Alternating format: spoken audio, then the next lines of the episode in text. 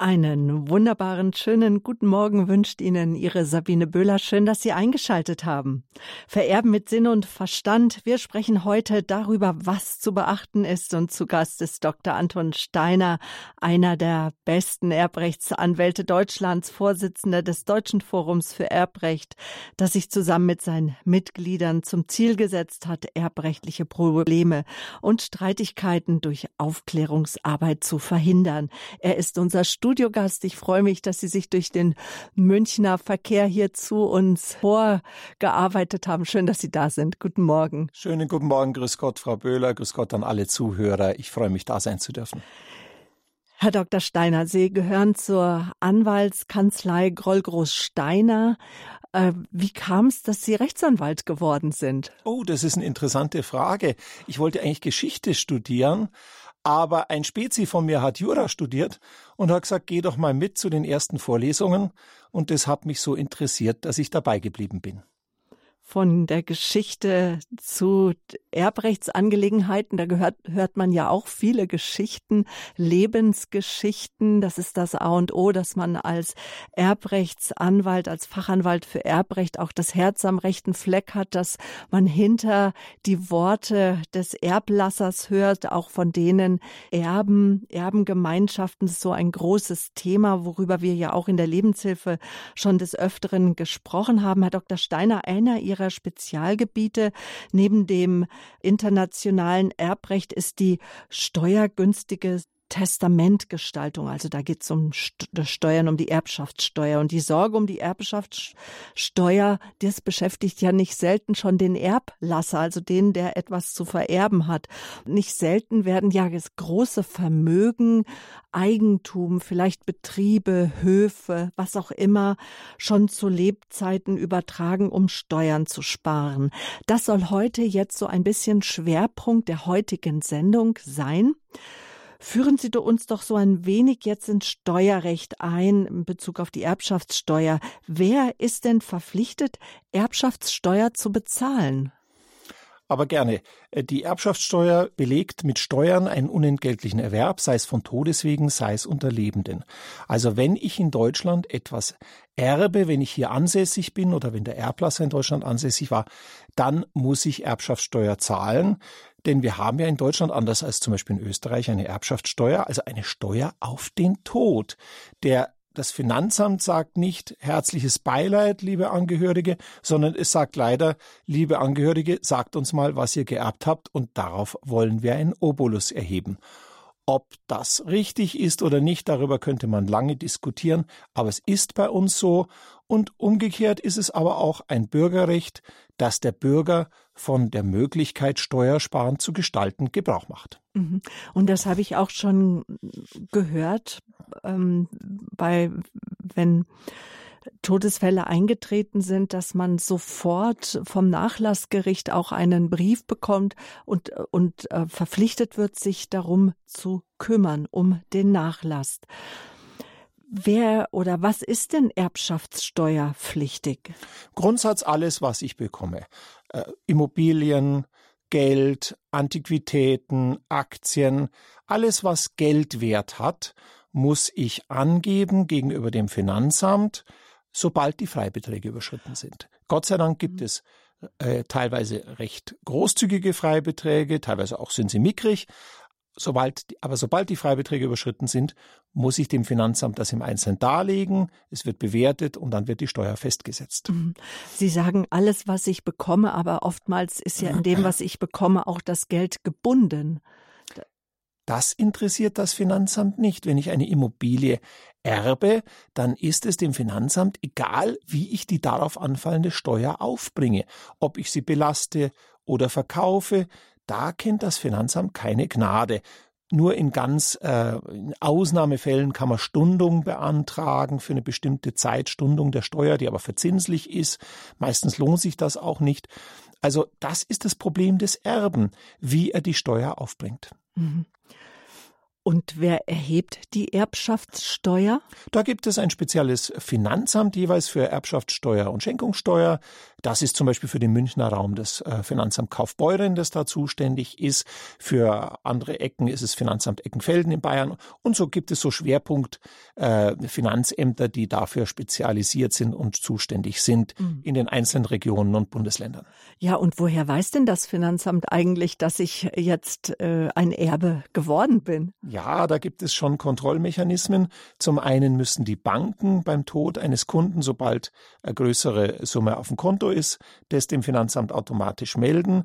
Zum anderen müssen die Nachlassgerichte, wenn sie einen Sterbefall eröffnen, das auch dem Finanzamt melden.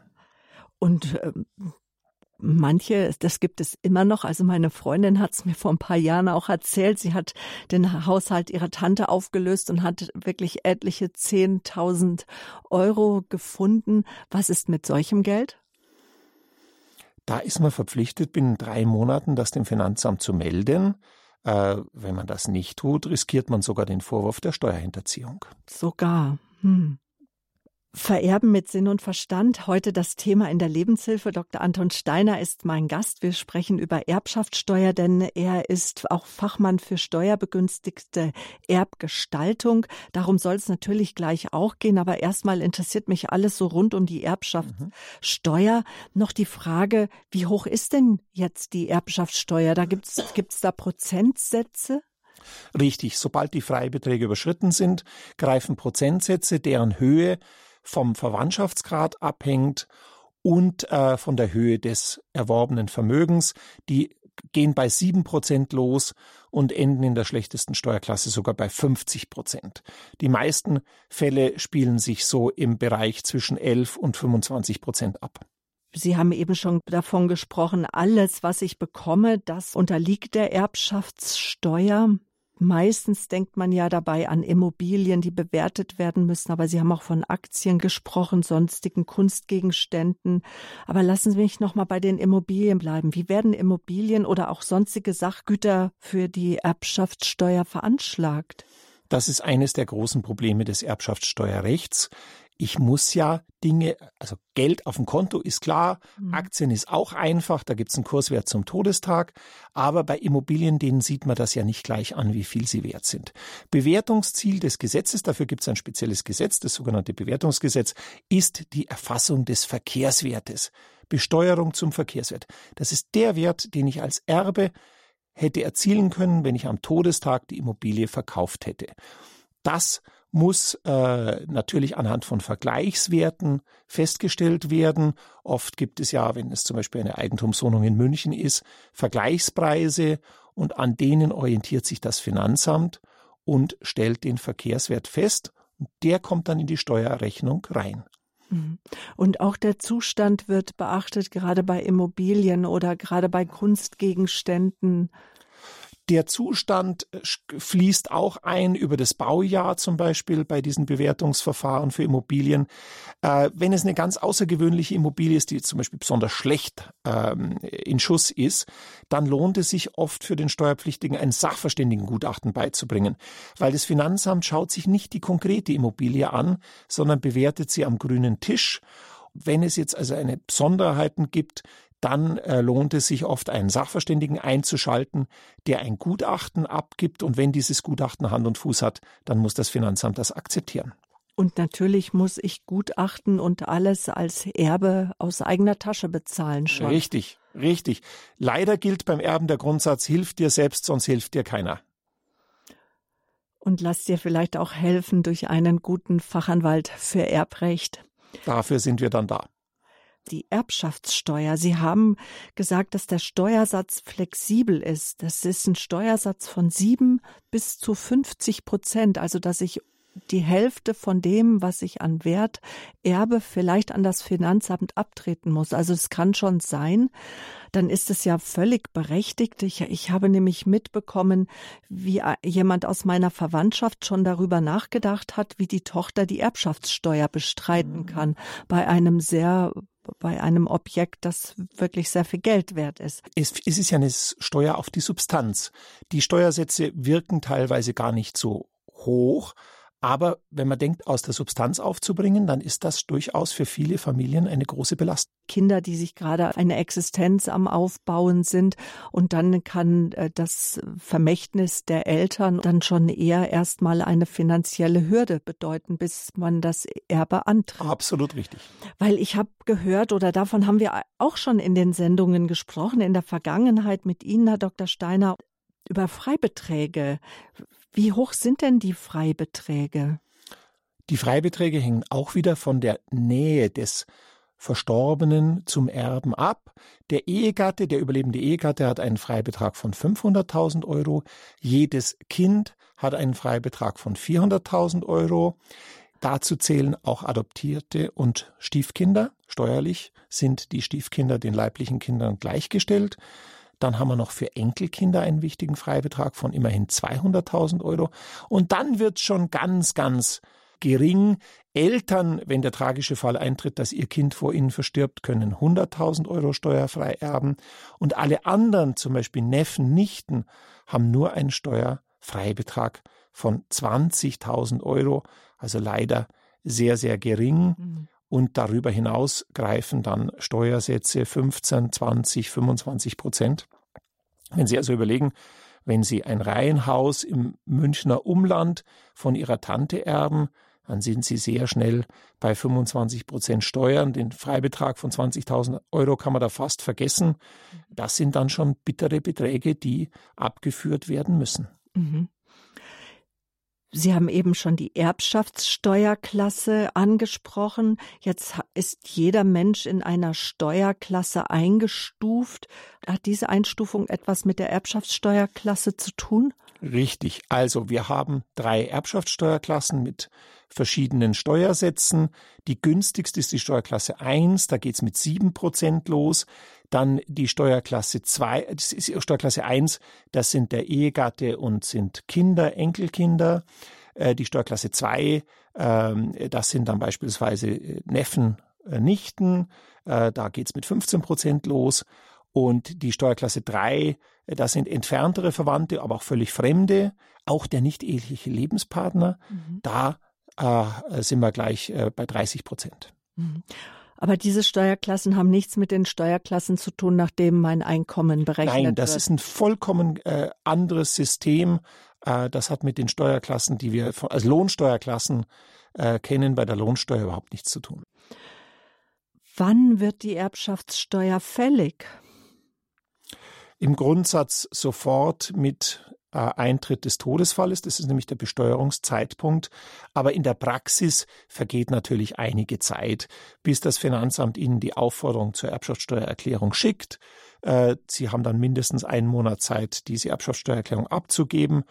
In der Regel sind äh, auch, werden auch Fristverlängerungen gewährt, weil man ja oft auch Zeit braucht, um den Nachlass zu sortieren.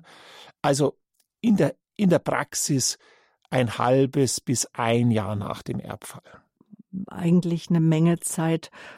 Ja, es geht natürlich auch schnell dahin, wenn Sie zum Beispiel eine Finanzierung heutzutage äh, für eine Immobilie organisieren möchten, äh, dann äh, pressiert es teilweise schon. Mhm. Und das große Problem ist ja auch, oft sind ja unsere Erben heutzutage auch selber schon betagt.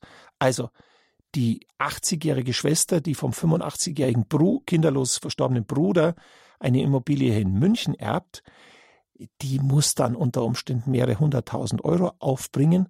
Und da ist es dann schon schwierig, eine Bank zu finden, die das finanziert, selbst wenn die Immobilie als Sicherheit das locker wert ist. Also ich sehe schon, das ist ein wichtiges Thema. Gut, dass wir Sie als Gast haben, denn äh, wie man gut etwas, ein Vermächtnis weitergibt, auch steuerbegünstigt weitergibt. Das ist somit ihr Arbeitsalltag. Ja, wie schaut's denn aus mit den Steuern? Für wen lohnt es sich steuerlich schon zu Lebzeiten sein Vermögen vielleicht weiterzugeben oder auch gerade was die Steuer auf das Erbe betrifft, zu bedenken und, und auch im Testament das schon zu regeln? Also vorab möchte ich ein wirklich auf, ein, auf den Punkt hinweisen, der mir eigentlich am allerwichtigsten ist. Nicht nur wegen der Steuer handeln. Das ist immer ein, ein, ein, ein ganz äh, schlechter äh, Ratgeber, wenn man nur wegen der Steuer handelt. vor allem die eigene Absicherung nie über Bord werfen. Also ich habe durchaus Fälle, wo Herrschaften zu mir kommen, die aus Angst vor der Steuer quasi ihre Altersversorgung wegwerfen wollen, indem sie schon alles auf die nächste Generation übertragen. Davor warne ich. Es gibt wirklich die goldene Regel, die sagt, behalte dir so viel zurück, dass du selbst bestmöglich versorgt bist. Und erst dann reden wir über vorweggenommene Erbfolge zum Zwecke der Steuerersparnis. Also die eigene Absicherung hat absoluten Vorrang. Wenn die gewährt ist, gewährleistet ist, dann können wir darüber reden, dass man zum Beispiel, wenn es um eine wertvolle Immobilie geht im Münchner Umland oder auch in München selber, da ist ja heutzutage jedes Reihenhaus schon fast ein Millionenwert, dass man dann sagt, ich übertrage schon einen Teil zum Beispiel an die Kinder, denn eins ist noch wichtig, die Freibeträge kann man alle zehn Jahre ausschöpfen. Also wenn ich heute eine Eigentumswohnung an meinen Sohn, meine Tochter übertrage, dann habe ich in zehn Jahren wieder den Freibetrag, um den steuerfrei was zu schenken oder, falls ich leider Gottes versterbe, steuerfrei etwas zu vererben, bis zur Höhe des dann wieder neu aufgelebten Freibetrages. Also, durch vorweggenommene Erbfolge alle zehn Jahre lässt sich schon eine ganze Menge bewirken. Mhm. Aber wie äh, schreibe ich das, das jetzt nun fest in meinem Testament? Was sind da Möglichkeiten, wie ich mich absichern kann? und trotzdem schon zu Lebzeiten ein Vermögen, auch vielleicht ein Unternehmen, ein Hof, ein Haus, in dem ich gemeinsam mit den Kindern wohne, weiterzugeben. Weil mhm. Bevor ein Kind vielleicht auch investiert in neue Bäder, in ein Dach, Richtig. in eine Heizung, in Fenstern, möchte es wissen, du Papa, du Mama, gehört mir jetzt das Haus oder muss ich das dann später noch mit den anderen zwei Geschwistern teilen? Auch da gibt es juristische mhm. Möglichkeiten. Das Ganze wird dann nicht in einem Testament geregelt, sondern in einem Über Überlassungsvertrag, also konkretes Beispiel, ich habe eine größere Immobilie, vielleicht ein ehemaliger Bauernhof und äh, da wohne ich selbst drin und die Kinder wollen sich jetzt einen Teil ausbauen.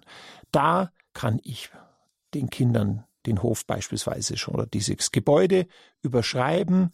Ich selber behalte mir ein Wohnrecht vor in bestimmten Bereichen äh, so dass ich abgesichert bin. Dann kann ich sogar noch gewisse Katastrophenklauseln einbauen. Ich sage immer bewusst Katastrophenklauseln. Mhm. Wenn zum Beispiel mein Kind vor mir verstirbt, dass ich es zurückfordern kann, weil ich nicht will, dass das an jemand vererbt wird, der mir vielleicht nicht gefällt. Also das, da gibt es ganz flexible Lösungen. Da sind die Notare dafür zuständig, die solche Überlassungsverträge bei Immobilien ja beurkunden müssen, weil die sind beurkundungspflichtig, da muss man zum Notar und die beraten dazu jeweils im Einzelfall. Da braucht es eine maßgeschneiderte Familie, äh, äh, Familienlösung. Mhm. Dann gibt es ja auch noch so den Begriff der Schenkung, dass ich sage, wieso? Mhm. Ich, das ist meins, ich kann doch mit meinem Eigentum machen, was ich will. Ich schenke das einfach weiter. Richtig, das ist jetzt eigentlich dasselbe. Also ein solcher Überlassungsvertrag enthält dann eine Schenkung mit bestimmten Bedingungen. Mhm. Das heißt, ich kann schenken ohne Wenn und Aber. Das ist zum Beispiel, wenn ich zu Weihnachten schenke. Also keiner von uns wird sich ein Rückforderungsrecht vorbehalten, jetzt dann, wenn er unterm Christbaum einen Schal verschenkt. Äh, aber wenn es natürlich um was Wichtiges geht, wie eine Immobilie, dann kann ich die Schenkung auch an Bedingungen knüpfen. Ich kann mir ein Wohnrecht bei Immobilien vorbehalten. Ich kann mir auch einen Niesbrauch vorbehalten, vor allem bei der nicht selbst genutzten Immobilie. Das bedeutet, die Immobilie geht schon weiter, aber ich behalte mir die Mieterträge vor. Niesbrauchsvorbehalt. Äh, ich kann Rückforderungsvorbehalte einbauen, die von mir schon genannten Katastrophenklauseln, Scheidung des, der Ehe des Kindes, Vorversterben des Kindes, Gläubiger wollen in die Immobilie zugreifen, Gläubiger meines Kindes, dann kann ich die Immobilie wieder zurückfordern. Wohnrechte, sowas gehört genau. auch dazu. Niesbrauch ist das, das Allumfassende, da kann ich selber nutzen, aber auch vermieten. Wohnrecht bedeutet, ist etwas enger, da kann ich eben nur selber, habe ich selber weiterhin mhm. das Recht drin zu wohnen. Jetzt laden wir die Hörer zur Testamentspende ein. Mhm. Also, dass ein gemeinnütziges Unternehmen oder auch Radio Horeb, ein gemeinnütziger Verein, in, ähm, im Testament bedacht wird mit einem bestimmten Betrag, vielleicht auch mit im, der, in einer Immobilie, mit Wertgegenständen, was auch immer, müssen gemeinnützige Vereine wie zum Beispiel auch Radio Horeb auch Steuern bezahlen? Nein, nein, erfreulicherweise nicht. Wenn ich zur Testamentsspende greife, also einen guten Zweck in mein Testament mit einbaue, dann kommt das kommt jeder Euro ungeschmälert bei der gemeinnützigen Organisation an, ohne dass etwas ans Finanzamt geht, denn, das steht ausdrücklich im Erbschaftssteuergesetz drin, solche Spenden an gemeinnützige Organisationen sind von der Erbschaftssteuer befreit. Mhm. Seien sie groß, seien sie klein, da kommt es auch nicht auf Freibeträge an. Äh, das kann die kleinste Spende sein, das kann auch die, eine riesige Spende sein. Äh, das ist äh, vollkommen egal. Es ist steuerfrei, wer in sein Testament so ein etwas einbaut, also die gemeinnützige Organisation mit einem Vermächtnisbedacht bedenkt oder gar zum Erben teilweise ganz einsetzt, die, der kann wissen, das kommt voll an. Mhm. Wie ist das äh, bei Menschen, die nach dem Sozialhilfegesetz äh, unterstützt werden vom Staat und die dann von ihren Eltern etwas erben. Ich möchte jetzt auch mhm. auf bestimmte Versorgungsfreibeträge hinaus oder auch auf Menschen mit Behinderungen, die in Einrichtungen leben. Das ist teilweise landesrechtlich auch unterschiedlich. Da mhm. können wir jetzt nicht äh, ganz generell einfach sagen, so und so viel ist, ist befreit und so und so viel. Aber wir können, wir können Folgendes sagen. Es gibt ein Schonvermögen, äh, aber sobald das überschritten wird durch ein Erbe, muss der Betreffende äh, ist zu erwarten, dass Sozialleistungen gekürzt oder gestrichen werden, weil es heißt, er kann jetzt sich selbst unterhalten. Und da gibt es dann auch spezielle Regelungen, das sogenannte Bedürftigentestament, wo ich oder auch bei behinderten Menschen das sogenannte Behindertentestament, wo durch relativ komplizierte juristische Konstruktionen vermieden wird, dass äh, deswegen Sozialleistungen gekürzt werden, weil der Betreffende was geerbt hat. Mhm. Das gehört in die Hände von Fachleuten, das machen die Fachanwälte für Erbrecht und die Notare äh, entsprechende Testamente. Also wer sagt, ich möchte meinem Sohn, meiner Tochter, meinem Neffen, Nichten etwas zukommen lassen bei meinem Tod, äh, aber ich weiß, der äh, bezieht Sozialhilfe, dann müssen Sie sich an einen Fachmann wenden, damit ein solches Testament aufgesetzt wird. Das kann man nicht selber. Das ist viel mhm. zu kompliziert. Jetzt fällt mir gerade was ein, da habe ich auch überhaupt noch nicht dran gedacht. Also wir sprechen ja mhm. darüber, über das Vererben mit Sinn und Verstand. Fachanwalt für Erbrecht Dr. Anton Steiner. Er ist mein Gast. Er ist jetzt der Vorstand auch seit einigen Jahren vom Deutschen Forum für Erbrecht mit Sitz in München. Und dieses Forum hat eine Schriftenreihe herausgegeben. Also es gibt auch das Heft Nummer zwei, die Erbschaftssteuer. Aber das Heft, aus dem wir auch den Namen haben, Vererben mit Sinn und Verstand, das ist der Band Nummer eins. Wir sprechen heute darüber, was ist zu beachten, haben jetzt den Fokus ein Stück weit auf die Erbschaftssteuer gelegt. Und woran ich jetzt noch gar nicht gedacht habe, das ist, was ist denn, wenn jetzt mein Mann verstirbt? Muss ich dann auch Steuern bezahlen? Eine interessante Frage. Viele Länder, zum Beispiel auch Kantonen in der Schweiz, sehen vor, dass Ehegatten untereinander von der Erbschaftssteuer befreit sind. Das war teilweise auch mal in Deutschland so in den 50er Jahren, ist aber schon lange leider nicht mehr so. Ehegatten zahlen ganz normal Erbschaftssteuer, wenn sie von ihrem äh, verstorbenen Partner etwas erben, sobald der Freibetrag von 500.000 Euro überschritten ist. Wie, und das kann ich nicht vertraglich regeln? Da gibt's doch so verschiedenste äh, Erbschaftsmodelle, gerade für Eheleute. Ja, das wäre natürlich schön, wenn wir vertraglich die Steuern abbedingen könnten. Da muss ich aber sagen, da täte mir dann unser Staat auch schon wieder leid. Dann das würden wir ja dann alle machen. Nein, das geht leider nicht. Aber Sie sprechen natürlich einen wichtigen Punkt an. Die sogenannte Zugewinngemeinschaft. Das ist das gesetzliche Regelungsmodell. Ehegatten erleben, wenn sie nicht durch Ehevertrag etwas anderes vereinbaren, im gesetzlichen Güterstand der Zugewinngemeinschaft. Und das führt unter Umständen dazu, dass beim Tod eines Ehegatten der Überlebende nicht nur den Freibetrag von 500.000 Euro hat, sondern zusätzlich auch noch einen Zugewinnausgleichsanspruch, der steuerfrei bleibt. Das ist dann eine sehr komplexe auch wieder Berechnung. Wir sind ja schließlich in Deutschland, bei uns ist im Steuerrecht nichts einfach. Äh, vereinfacht gesagt, kann ich, wenn der derjenige Ehegatte verstirbt, der während der Ehe reicher geworden ist, die Hälfte von dem, was er während der Ehe an Vermögenszuwachs erfahren hat, steuerfrei erben und habe dann quasi einen zusätzlichen Freibetrag. Was wir daraus vielleicht mitnehmen, der Güterstand der Zugewinngemeinschaft ist steuerlich günstig, Gütertrennung ist steuerlich oft ungünstig. Das ist, glaube ich, eine wichtige Botschaft für viele, die jetzt äh, an Heiraten denken oder in deren Familie an Heiraten gedacht wird. Ja, vererben mit Sinn und Verstand. Rufen Sie uns an, liebe Zuhörer, sprechen Sie mit. Vielleicht haben Sie Fragen, sind in Fragen aufgekommen. Sie sind willkommen. Die Rufnummer für Sie freigeschaltet, die 089 517 008 008. Ich sage jetzt noch mal die Telefonnummer, die ab jetzt freigeschaltet ist für Sie zum Anrufen. Stellen Sie Ihre Frage an meinen Experten, an Dr. Anton Steiner, renommierter deutscher Fachanwalt für Erbrecht, ansässig in München. Was ist zu beachten beim Vererben? Was ist zu beachten auch vielleicht beim Erben?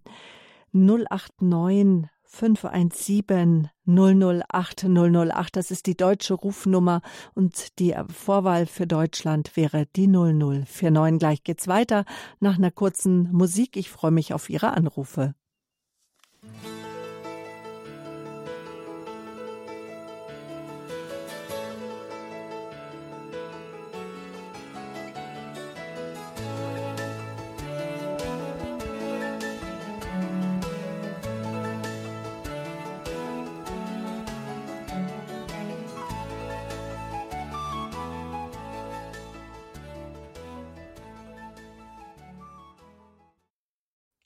Schön, dass Sie eingeschaltet haben hier in der Lebenshilfe bei Radio Horeb. Heute dreht sich alles rund um das Erben und Vererben. Schwerpunktthema die Steuer, die Erbschaftssteuer. Wir haben Sie eingeladen, Fragen zu stellen, anzurufen. Katharina Wandinger, Sie haben uns erreicht. Die Nummer ist die 089 517 008 008. Ich begrüße Sie ganz herzlich. Guten Morgen. Guten Morgen, Wandinger. Grüß Gott, die Frage für eine Freundin die schon älter ist, wie viel Prozent müssen der ihre Enkel bezahlen, wenn sie eine, eine landwirtschaftlichen Erbe, landwirtschaftliches Erbe geerbt haben?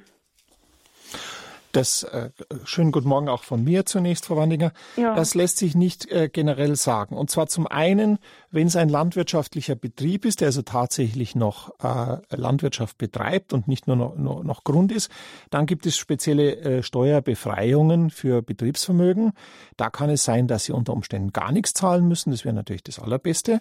Mhm. Dann ansonsten haben die Enkelkinder einen Freibetrag von 200.000 Euro. Sobald der Freibetrag überschritten ist, hängt es davon ab, wie viel man drüber ist. Also die Steuertabelle sieht so aus, sieben Prozent für die ersten, für 75.000 Euro drüber, 11 Prozent, wenn man bis 300.000 Euro drüber ist, 15 Prozent, wenn man bis 600.000 Euro drüber ist, wenn man sogar darüber nochmal ist, 19 Prozent und so weiter. Das lässt sich also nicht pauschal beantworten, aber das ist eigentlich so ein klassischer Fall, wo man sagen muss, da muss einmal ein Fachmann drüber schauen, wie schaut's aus, was käme raus und ähm, äh, das, das kann ganz gut ausschauen, so wie Sie mir das schildern, mit den Enkeln, landwirtschaftlicher Betrieb. Das kann ganz gut sein, dass das eigentlich gar nicht so schlimm ist, aber da sollte der Fachmann mal drüber schauen. Mhm. Dankeschön für diese Frage. Alles Gute an Sie, Frau Wandinger. Monika Müller aus dem Odenwald rufen Sie uns an, aus Mega. Grüße Gott. Ja, guten Tag. Ich möchte mal fragen, wie das ist, ob man auch Schulden erben kann.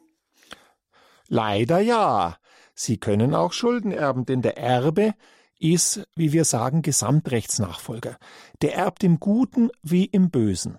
Also alles, was positiv ist, aber er muss dann auch die Schulden des Erblassers begleichen. Allerdings, wenn äh, die Schulden höher sind als das, was er geerbt hat, dann kann er seine Haftung begrenzen auf den übernommenen Nachlass, kann also zu den Gläubigern sagen, viel Spaß, hier ist der Nachlass, aber eigenes Geld schieße ich nicht dazu. Mhm. Wo berate ich mich denn da am besten? Weil das hört man schon öfter, dass man abwägt, was ist das Vermögen wert oder was ist die Immobilie, der Betrieb, was auch immer oder was hat derjenige eigentlich auf dem Sparbuch, was hat er aber vielleicht auch an roten Zahlen. Wie wäge ich das am besten ab und wie lange Zeit habe ich dafür?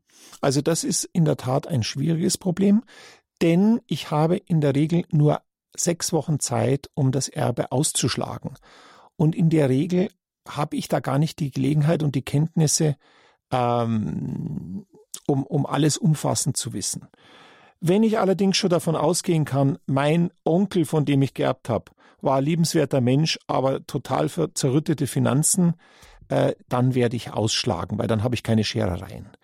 Wenn ich sage, naja, kann schon was da sein, dann werde ich das Erbe annehmen und, wie ich gerade gesagt habe, meine Haftung auf den übernommenen Nachlass beschränken, äh, notfalls Nachlassinsolvenz beantragen, äh, dann hafte ich eben nicht für einen etwaigen Schuldenüberhang und dann kann in Ruhe betrachtet werden, lohnt sich's mit dem Erbe, lohnt sich's nicht.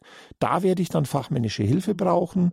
Äh, da habe ich dann allerdings auch Arbeit und Scherereien am Hals. Mhm. Deshalb, wenn es sowieso klar ist, da ist nichts da kommt nichts positiv bei raus, dann am besten ausschlagen. Gehört habe ich auch schon von dem ideellen Wert, vielleicht von einer Immobilie, weil Erinnerungen daran hängen. Auch das kann bedacht werden, dass ich weiß, ich erbe zwar etwas, wo ein, wo ich vielleicht noch Schulden miterbe, aber wo auch finanzielle Aufwendungen auf mich zukommt, aber auch das muss ja abgewogen werden. Ganz klar. Ganz klar, Sie können auch ein Erbe antreten, das überschuldet ist. Wie gesagt, Sie, und wenn Sie dann zum Beispiel die Immobilie erhalten wollen, dann können Sie sie unter Umständen rauskaufen aus der Nachlassmasse. Also das ist dann sehr, sehr individuell. Mhm. Frau Müller, ist Ihre Frage damit so ein Nein, Stück weit beantwortet? Mhm. Ja, dann bitte, bitte nachhaken. Äh, ich, ich möchte nämlich sagen, zum Beispiel, wenn jetzt meine Eltern oder mein, äh, in einem Pflegeheim sind und ich äh, bin als Kind praktisch in der Erbfolge ja berücksichtigt. Ich weiß ja nicht, ist da noch was da? Wie ist denn das dann nach dem Todesfall? Muss ich da sofort das, äh, ausschlagen oder wie ist denn das? Ja, wie ich gerade sagte, wenn Sie den Eindruck haben, da ist positiv nichts da, dann ist es das Beste, wenn Sie ausschlagen. Dafür haben Sie sechs Wochen Zeit. Nach dem Tode nach dem Tod oder wenn es ein Testament gibt, sechs Wochen nachdem Sie von der Testamentseröffnung erfahren haben. Mhm, das ist, hängt davon ab, ob Testament oder nicht Testament. Ja, das war und, ich jetzt wissen wollte. Genau. Und Vielen da, Dank. Jetzt ja, gerne. Gerne. Na? Tschüss. Gerne. Dankeschön, Frau Müller war das. Frau Rachler, Sie rufen uns an aus dem schönen Ingolstadt. Grüße Gott. Ja, grüße Gott, da ist Rachel Therese aus Ingolstadt. Sie, ich hätte auch eine Frage, und zwar ist es ein längerer Weg. Wir haben also 40 geboren und haben 63 geheiratet. Wir haben einen Bauernhof. Mein Mann hat nichts in die Ehe mitgebracht. Und äh, wir haben dann einen Ehe- und Erbvertrag gemacht. Und äh, dann ist mein Mann aber wegen, naja, psychisch Krankheit eigentlich äh, in Erwerbsunfähigkeitsrente gekommen mit 60. Und der hat sich dann sofort äh, eigene Wohnung gesucht und ist aus dem Bauernhof ausgestiegen, obwohl noch immer der E- und Erbvertrag äh, praktisch gegolten hat. Und dann äh, wollte ich auch von dem Rentenstück, äh, was haben wir halt, äh, nachdem dass ich 15 Jahre den Hof verloren bewirtschaftet habe. Und dann äh, ist aber mein Mann nach, ich habe ihn dann 17 scheiden lassen und 19 ist mein Mann verstorben. Und wir haben aber leider immer noch diesen Ehe- und Erbvertrag gehabt und hat dann mein Mann, nachdem er verstorben war, also es war eigentlich schon vorher, meine Tochter, die eigentlich schon ein Grundstück gekriegt hat und ein Erbpacht äh, für ein Haus und der hat ja seinen Teil vermacht. Jetzt war mein Sohn, hat immer den Hof bewirtschaftet mit mir und mir, es war mir eigentlich klar, dass der den Hof kriegen soll. Jetzt hat dann aber meine Tochter diesen Teil von seinem, ihrem Vater halt geerbt. Und dann ist meine Tochter zu mir gekommen und hat gesagt, der halbe Hof gehört ihr. und wir werden schon, also ich und sie mit zusammen zurechtkommen. Da sind wir zum Bauernverband, die haben uns eine Schlauerin belehrt, dass eigentlich den Hof jetzt wieder ich hätte. Dann sind wir zum Rechtsanwalt, der hat das Gleiche gesagt. Aber ich habe überhaupt nichts auf dem Papier. Ich, ich weiß nicht, äh, an wen ich mich wenden soll, dass das eigentlich amtlich ist. Bitte können Sie mir da Bescheid sagen. Naja, das Nachlassgericht, äh, ihr, ihr Mann ist verstorben, gell? Das habe ja. ich richtig verstanden. Äh, das, Februar 19. Genau. Das Nachlassgericht ermittelt ja die Erbfolge. Das prüft unter anderem, ob der Ehe- und Erbvertrag überhaupt noch wirksam ist, weil normalerweise wird der durch die Scheidung der Ehe, Sie hatten gesagt, 2017 ist geschieden worden, unwirksam. Äh, ja. Und äh, vom Nachlassgericht ergeht dann ein Erbschein auf Antrag und dieser Erbschein wird dann im, aufgrund dieses Erbscheins wird dann der, die neue Eigentumslage im Grundbuch festgestellt. Also das lässt sich schon durch eine, durchs Gericht klären. Das heißt, der Anwalt, den Sie damit beauftragen werden, wird als erstes beim Nachlassgericht nachforschen, wie ist da derzeit der Stand der Dinge?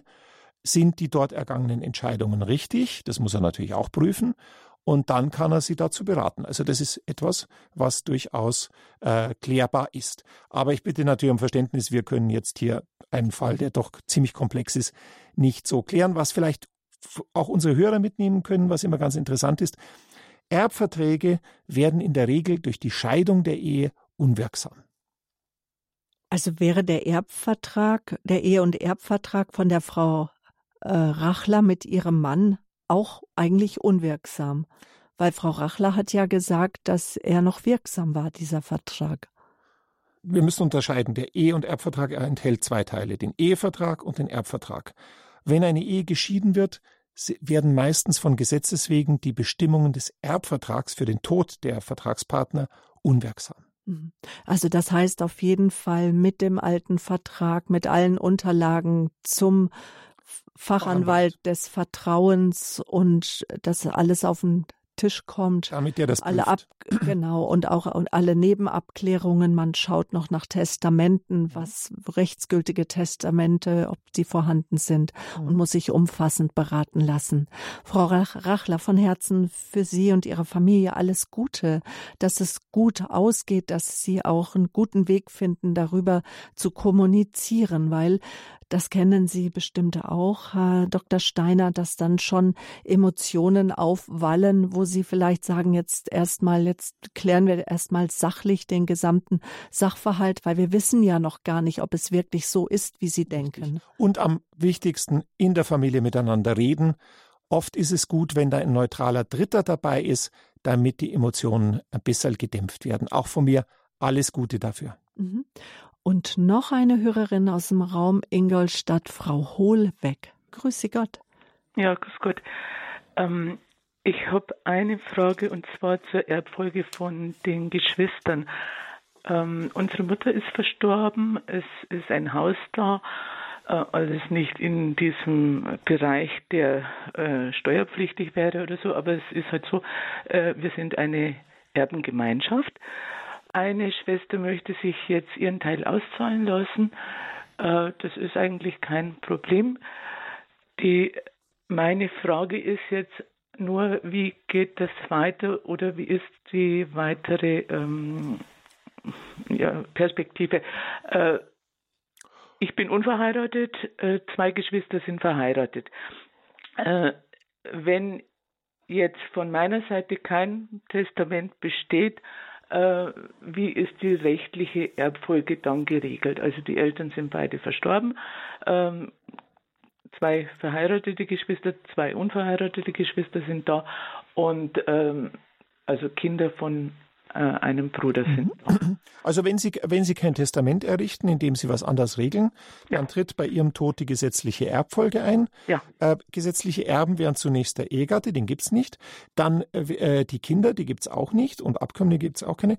Dann wären die Eltern die gesetzlichen Erben. Da ist die Mutter schon tot. Vater haben es noch nicht gesagt, ob der noch lebt oder nicht. Lebt Ihr Vater beide, noch? Nein, beide, beide sind beide tot. Sind verstorben, ja. Dann, dann sind sie Ihre Geschwister. Das heißt, wenn Sie versterben und kein Testament errichtet haben, dann erben Ihre Geschwister von Gesetzes wegen. Also dann praktisch wieder so äh, wie äh, jetzt im Elternhaus, äh, dass es eine Erb wie sagt man? Erbengemeinschaft gibt, ja. Äh, Erbengemeinschaft gibt und dann also mhm. praktisch, wenn jetzt ich versterbe, genau, genau. zu vier Teilen. Und äh, wenn Sie das nicht wollen, können Sie völlig frei ein Testament errichten. Da können Sie anordnen, was Sie wollen. Mhm. Es gibt auch bei Ihnen keine Pflichtteile zu beachten. Das ist etwas, was noch ganz wichtig ist. Also bei Geschwistern gibt es dann keine Geschwister haben nie einen Pflichtteil. Sie können völlig frei in Ihrem Testament verfügen, an wen Sie wollen und wie Aha. Sie wollen. Aha. Ja, das ist schon interessant, denn in der Familie gab es auch ja, ähm, einen Fall, wo Geschwister dann dachten, ja, es wäre doch vielleicht ähm, Anspruch da oder so. Aber ja, gut. Vielen, vielen Dank. Aber ganz gerne. Ja, gut, danke schön. Für gut dann. Alles Gute auch für Sie, Frau Hohlweg. Ja. Aus dem Ingolstädter Raum haben Sie uns erreicht. Frau Hohlweg hat ähm, jetzt noch etwas in den Raum geworfen, nämlich die Erbengemeinschaft, dass ein Geschwister sich auszahlen lassen möchte. Das heißt, derjenige tritt dann aus aus der Erbengemeinschaft und wenn es vielleicht vier Erben war in der Erbengemeinschaft, ein einer lässt sich auszahlen, dann sind es nur noch drei. Geht das so? Das, das geht ohne weiteres. Bei Immobilien muss man zum Notar dafür gehen. Das geht ohne weiteres. Das Problem ist halt oft, dass man sich über die Auszahlungssumme nicht einig wird. Oder, das ist das eine Problem, oder das andere, dass die anderen es nicht stemmen können, die Auszahlungssumme. Das ist, äh, ist meistens oder das sind die beiden Hauptprobleme. Ansonsten, wenn man sich einig ist, wenn die anderen das finanzieren können, ist das überhaupt kein Problem. Mhm. Gut, danke. Herr Deuter, Sie rufen uns an vom Bodenseeraum. Grüße Gott.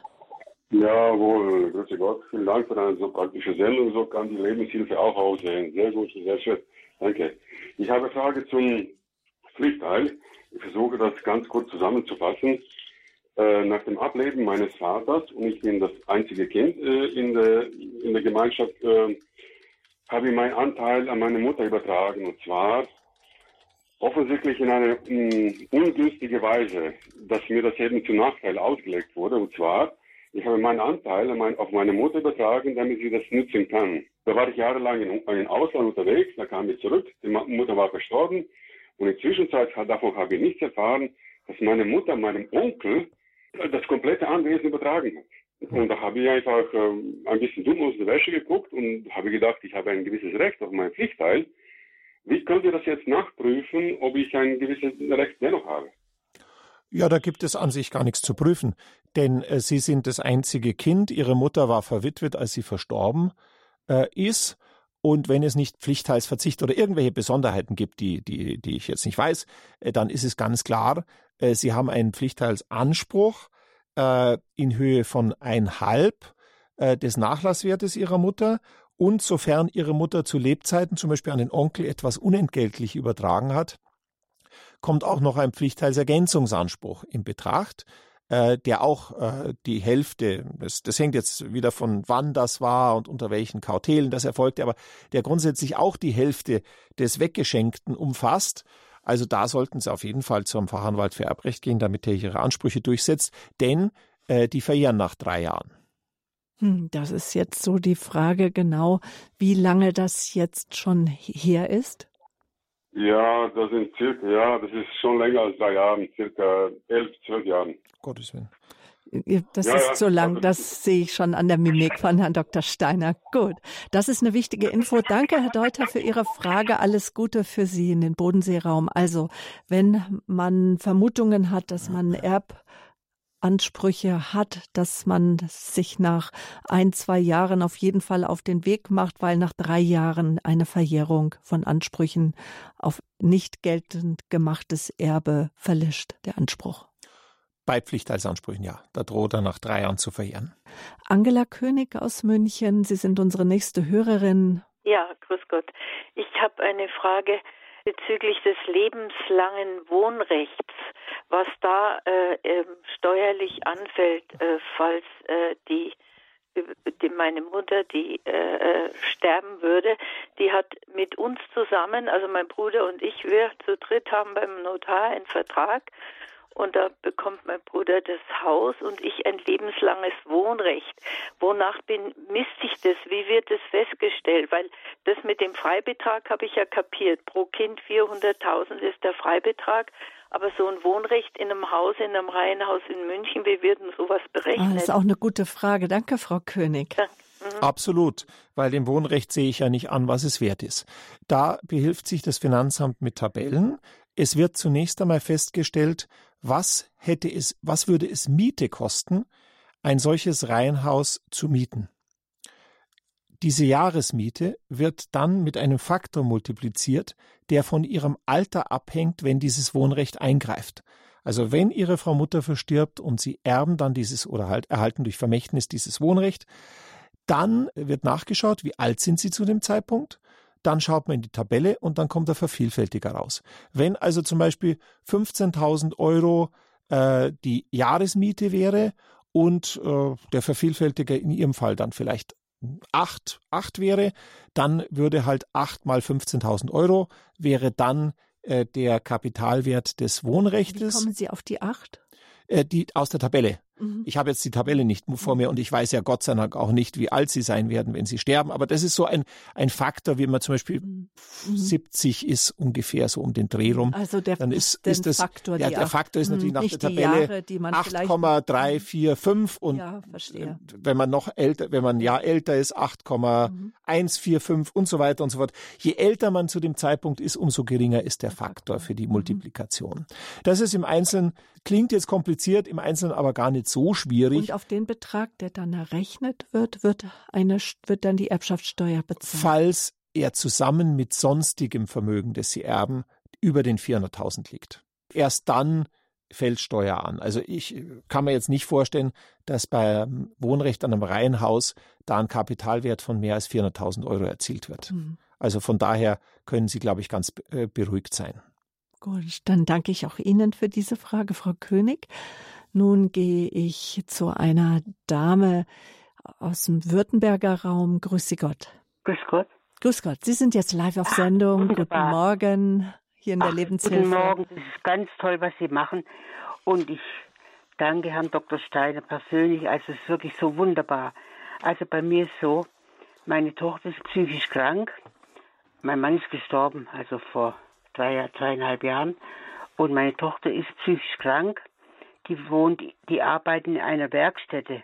Äh, sie lebt auch dort in der WG. Mhm. Jetzt ist so, ich bin auch übrig geblieben.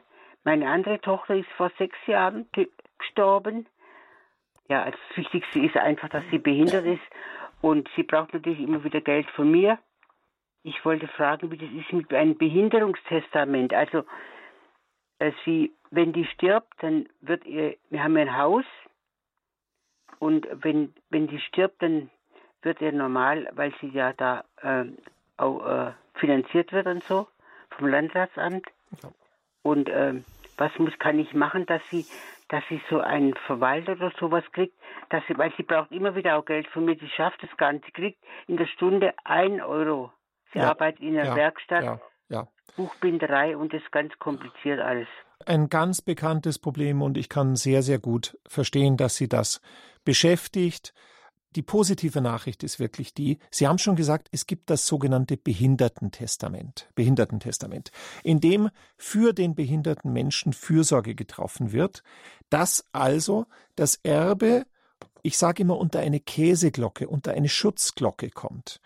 Es wird ein Testamentsvollstrecker bestimmt, so kann das Sozialamt nicht darauf zugreifen und auch nicht mit sonstigen Leistungen verrechnen. Und der bekommt die Anweisung, ihrer Tochter aus diesem Erbe Gutes zu tun. Dinge zu finanzieren, Urlaube, Kleidung, die sie sonst nicht finanziert bekäme äh, aus Sozialleistungen. Also ihr Gutes zu tun äh, und äh, wie sie es jetzt eben auch für ihre Tochter machen, sie zu unterstützen, ohne dass das Erbe schlichtweg einkassiert wird.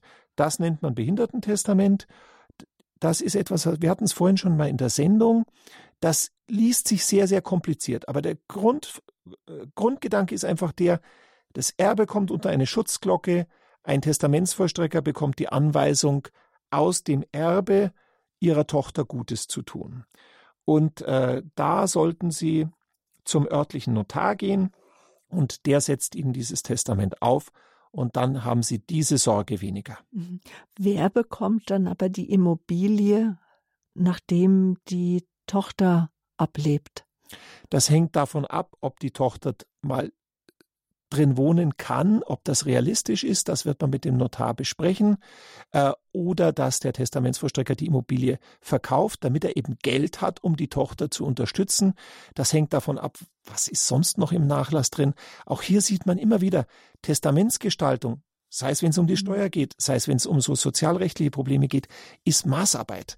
Da gibt es nicht ein, mhm. ein Einheitstestament, sondern das ist Maßarbeit, das muss auf Sie, Ihre Vermögensverhältnisse und Ihre Tochter zugeschnitten werden. Und, Aber das ist auch möglich. Und könnte die Hörerin dann auch bestimmen, wenn dann meine Tochter vielleicht stirbt schon sehr früh, dann geht das die Immobilie vielleicht an einen Cousin, also an einen Neffe, an Nichte, der mir sehr nahe steht. Das genau. ginge auch. Die genau. Und das können Sie auch noch einbauen in ein solches Testament. Das wird auch typischerweise besprochen und so geregelt, dass man sagt, ja, was ist denn, wenn ihre Tochter, wenn ihre Tochter verstirbt?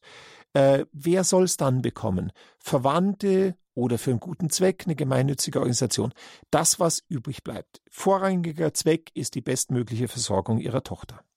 Ist damit Ihre Frage soweit beantwortet oder hätten Sie noch eine Frage dazu? Ja, äh, ich habe halt, ich war schon bei, bei äh, Notaren, aber ich hatte keinen guten Eindruck. Die hatten irgendwie, mein Mann hat es früher schon festgelegt, bevor er gestorben war, und die haben das irgendwie es wurde irgendwie gar nicht richtig gelesen oder verstanden. Ich weiß es nicht.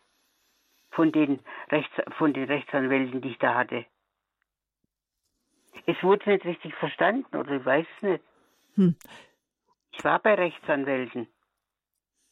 Dazu kann ich jetzt natürlich nichts sagen, weil ja. ich nicht weiß, was Ihr Mann auch schon geregelt hat. Wenn natürlich unter Umständen eine Bindungswirkung eines Testaments Ihres Mannes da ist, äh, wo Sie gemeinschaftlich mit ihm errichtet haben, oder wenn Vor- und Nacherbschaft angeordnet ist. Aber eins merke ich natürlich schon raus. Die Kollegen, mit denen Sie gesprochen haben, die haben offensichtlich keinen Draht zu Ihnen gefunden. Das ist wie beim Arzt. Wenn Sie beim Arzt sind und Sie haben keinen Draht zu ihm, dann klappt das nicht. Mhm. Das, äh, deswegen würde ich dann empfehlen, geben Sie noch einem anderen eine Chance, mhm. äh, dass er Sie dazu berät. Gut, vielen Dank, aber ich Gerne. bin trotzdem gestärkt und ich, vergel ich wirklich vergelt's Gott. Vielen Dank. Gerne. Auch alles so Gute. In einer Situation, das ist so furchtbar.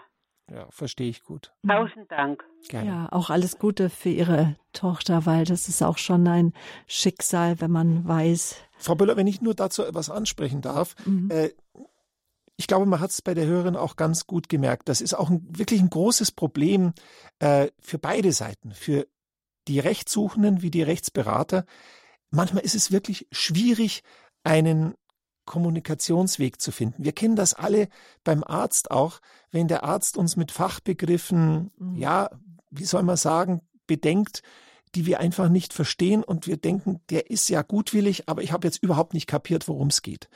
Und dieses Problem gibt es natürlich, dieses Kommunikationsproblem gibt es auch in, äh, in, in unserem rechtlichen Bereich. Und deswegen kann ich nur sagen, wenn Sie den Eindruck haben, die Chemie stimmt nicht, dann, dann sollten sich jemand anders suchen. Aber es gibt ja Gott sei Dank genügend Notare und Fachanwälte. Mhm. Ich denke, ein Thema ist es auch, man möchte auch nicht unnütz Geld vielleicht ausgeben für eine Rechtsberatung bei einem Fachanwalt, vielleicht um da auch nochmal die Scheu zu nehmen. Was kostet denn so ein Antrittsbesuch, so ein allererster Besuch, wo Sie sich dann wahrscheinlich schon eine halbe Stunde oder 50 Minuten oder gar eine Zeitstunde Zeit nehmen? Das ist natürlich ganz unterschiedlich. Es gibt unterschiedliche Kostenstrukturen. Eine Kanzlei auf dem Land hat ganz andere Büro äh, Personalkosten als jetzt zum Beispiel eine äh, Kanzlei in der Großstadt. In der Regel sollte ein solches aber durchaus ausführliches Gespräch mit zwei bis 400 Euro vergütet sein. Mhm. Und dass man sagt, dieser Betrag ist es mir vielleicht einfach noch mal wert, damit ich auch eine Sicherheit habe und beruhigt vielleicht auch dem Lebensalter entgegengehen richtig, kann und richtig. Sorgen einfach da auch ein Stück weit hoffentlich in dieser Anwaltskanzlei lassen kann. Da möchten wir Sie zu ermutigen. Und eine letzte Hörerin möchte ich jetzt noch begrüßen. Sie rufen uns auch aus Baden-Württemberg an. Grüß Sie Gott. Grüß Gott. Grüß Gott, Herr Dr. Steiner. Grüß Gott auch von mir. Ich, ich, bin, äh, ich bin 32 Jahre geschieden. und lebe seither allein. Hab äh, meine Tochter allein großgezogen. Vor 25 Jahren ist meine Mutter verstorben und ich habe das Haus geerbt. Mhm. Jetzt, ähm, meine Tochter ist nicht verheiratet, die lebt mit einem Mann zusammen.